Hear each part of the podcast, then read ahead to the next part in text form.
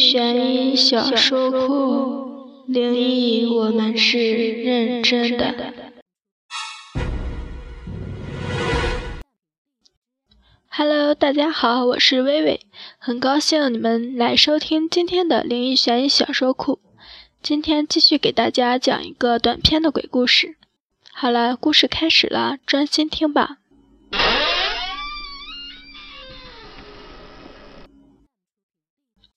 手机，肖喜欢把手机放在写字间窗户的桌子上，阳光下，金属外表栩栩如生，煞是惹人喜爱。今天是平安夜，中午时，肖收到了不少祝福的信息，他一一读来，时不时回复一条，然后。如往常般的把手机放在窗口的桌子上，开始忙碌。手机的声音再次响起，他嘴角色起一道弧线，无奈地摇摇头。办公室的同事忍不住和他开玩笑：“又是第几个号的女朋友给你发的短信啊？”“哪有？”他拿起手机读道。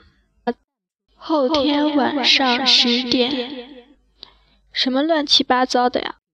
同事凑过来，这并不是什么祝福的信息啊，可能是无聊的人开玩笑吧。肖笑笑，继续写他的文件。第二天，还是中午的时候，他又收到了一条信息，内容与上次的居然有些联系。明天晚上十点，肖开始有些不耐烦了。他按照那个号码拨了过去，想看看是谁和他胡闹。你好，您所拨叫的用户是空号。不会吧？他确认了一次信息号的号码，再次拨过去，结果仍然是空号。也许是信息发过来的时候发生错误吧，他没有深想，决定对这个短信不再理睬。第三天，同样的时候，手机的信息照旧响起，想有些烦恼了，打开信息，天哪！今天晚上十点，这几个字浮印在他眼里。他马上照那个号再次拨过去。你好，您拨叫的号是空号。机械声音再次在电话那头响起，透着凉意。不可能的啊，肖锁定今天下班早早回家。可部门的经理却正好宣布，客户来电话通知，谈判时间改为明天早上。所以他所负责的文案必须要今天晚上做好，看来只好加班了。当然，几个短信不能影响工作。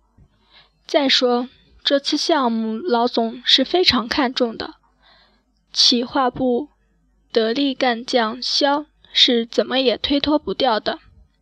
最好的办法是在十点之前把工作结束。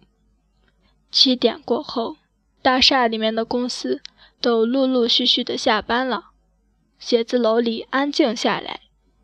肖索性要了份便当，匆匆吃了几口，便全身心的投入到工作去。八点半，同事们都走了，只有他一个人。他已顾不得任何事了，在电脑面前努力奋战着。直到手机的声音再次响起，又是短信，他心里一阵凉意。回头一看，还好不是十点，而是正值九点。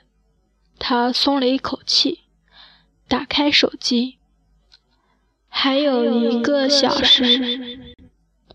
又是那个奇怪的号码，天哪，到底是谁？肖不禁开始想身边的每一个人。没有线索，算了，不是继续工作，早早离开为妙。肖索性关机，终于完成了文案。肖匆匆离开了。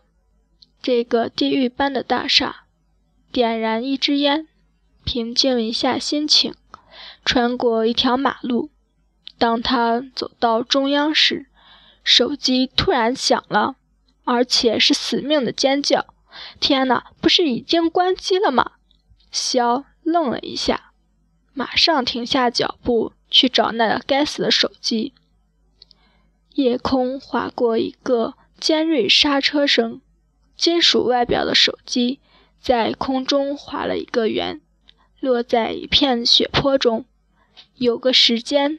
永远停在了十点。P.S. 陌生的号码发的短信，也许就是催命的信息。不要踩我的头，不要踩我的头，你踩到我的头了。好啦，今天的故事就到这里吧。感谢大家收听今天的灵异悬疑小说库，我是主播微微。喜欢我的可以关注我们的官方微信公众号“灵异悬疑小说库”，微信搜索“灵异悬疑小说库”就可以了。想和我说话就去公众号留言吧，拜拜。